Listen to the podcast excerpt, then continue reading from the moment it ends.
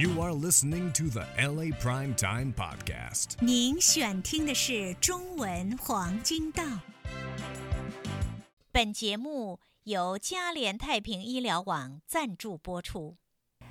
今天我们现场的专家呢，他是美国仁爱医疗集团的共同执行长，也是前台湾卫生福利部的部长，脑神经外科专家邱文达教授。我们说到脑部受伤或者是头受伤这种情形蛮多的，你脑受伤有几种？这个脑受伤啊，那么一般发生的原因啊，最多的在美国还是车祸，还是车祸啊？因为美国人开车的比例很高啊。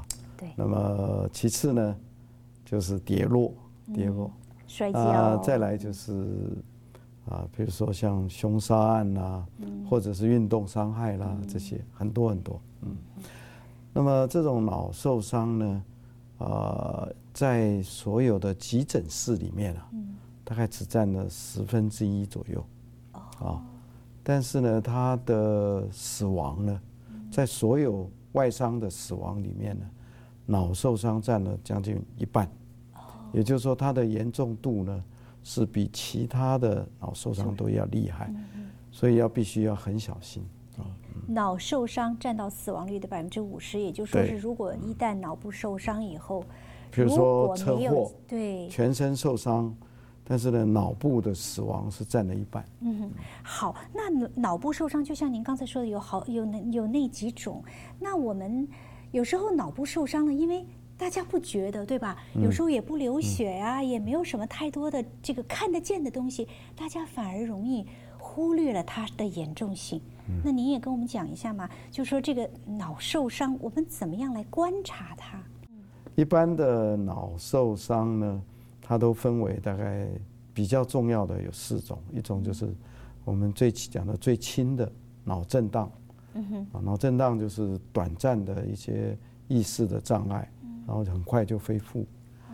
那么其次呢，就是叫脑挫伤，还有脑水肿，再来就是最严重的就是脑出血啊。那么前面那个脑震荡以后啊，有时候可以在呃家里或者在医院里面观察，但是后面那三种呢，是一定要在医院住院，医院住院，或者是要去急诊。甚至要开刀都开刀对啊，所以要非常小心。好，那那么脑震荡，如果说到脑震荡，这是您说的这几种里面比较轻微的，也也许可以在家里休息。那么我们怎么知道说它到底是轻还是重呢？我们来观察这个受伤的人有哪些表现，比如说我们家人呐、朋友啊，诶，可以引起注意呢？那我给要提供各位呢五个秘诀。五个秘诀，救命的秘诀，哎是不是？如果你要观察头部外伤，这个一定是要知道这个啊观念啊。第一个就是所有的最重要的事情就是意识清不清楚啊，要看他意识状态清不清楚。嗯。那第二个呢，你要看看他手脚啊。活动。活动怎么样，是不是有一边比较差，或者是步态不稳，因为小脑的出血步态不稳。出血会不稳哦。那么第三个呢，就要注意他语言，语言的情况好不好，啊，有没有呃语言的障碍，或者是有时候呢要注意看他对人认不认识人，哦，地是不是知道他在医院啊，或者是啊时间对不对啊，那么这几个要注意它。本节目由 Solar Max 太阳能科技公司赞助播出。第四个呢，就是要注意到那个脑水肿的症候。脑水肿的症候呢，就是头痛，头痛然后开始呕吐哦，对啊，或者是视力比较模糊这几个。那这个嗯观察的时候，最重要就是看有没有越来越厉害，越来越厉害，渐进性的这个恶化。，OK，啊，这个是第四。第五个呢，秘诀呢，就是呃，开始会想睡觉。啊，所以你不，你可以让他睡，但是呢，你一个小时一定要叫醒他一次，OK，因为你不晓得到底他现在是昏迷了还是在睡觉啊，所以呃，这个要很重要。每个每个小时，第一天呢，每个小时要叫一次，到了第二天呢，就差不多两个小时叫一次。到了第三天呢，就是一个一个晚上叫叫他一次就好了。那这样呢，要持续到两个星期左右。所以这个观察非常重要。所以如果你知道这五点，而且呢你很警觉性很高，万一有什么情况，马上送到医院去，那也许就可以比较平安的度过。那大家也都知道，其实时间就是生命。那一旦脑部受伤以后，您刚才说的观察，这个都是我们要非常去仔细的。可是有的时候事情发生，我们哪些情形下就说一定要送，马上送九一或者是送医院，等不了我们在家什么一天、两天、三天的观察了，嗯，对吧？真的就是时间就是生命。那么我们有要跟各位讲两个很重要的名词啊。一个叫清明期，清明期，嗯，什么叫清明期呢？清楚明白，不是？对，他是这样，他比如说我们车祸的时候，嗯，我们撞到的时候会立刻就昏迷，昏过去，但是很快就醒过来了，那个就是脑震荡，啊，轻微的脑震荡。那如果脑部继续在出血，嗯，啊，继续出血的时候呢，过一段时间他就昏迷了，又昏了。所以我们那个五大秘诀啊，就要在这个观察期间呢，就要发现这个病问题。那么如果等到他昏迷不醒的时候呢，有时候就情况就非常糟糕。对，太晚。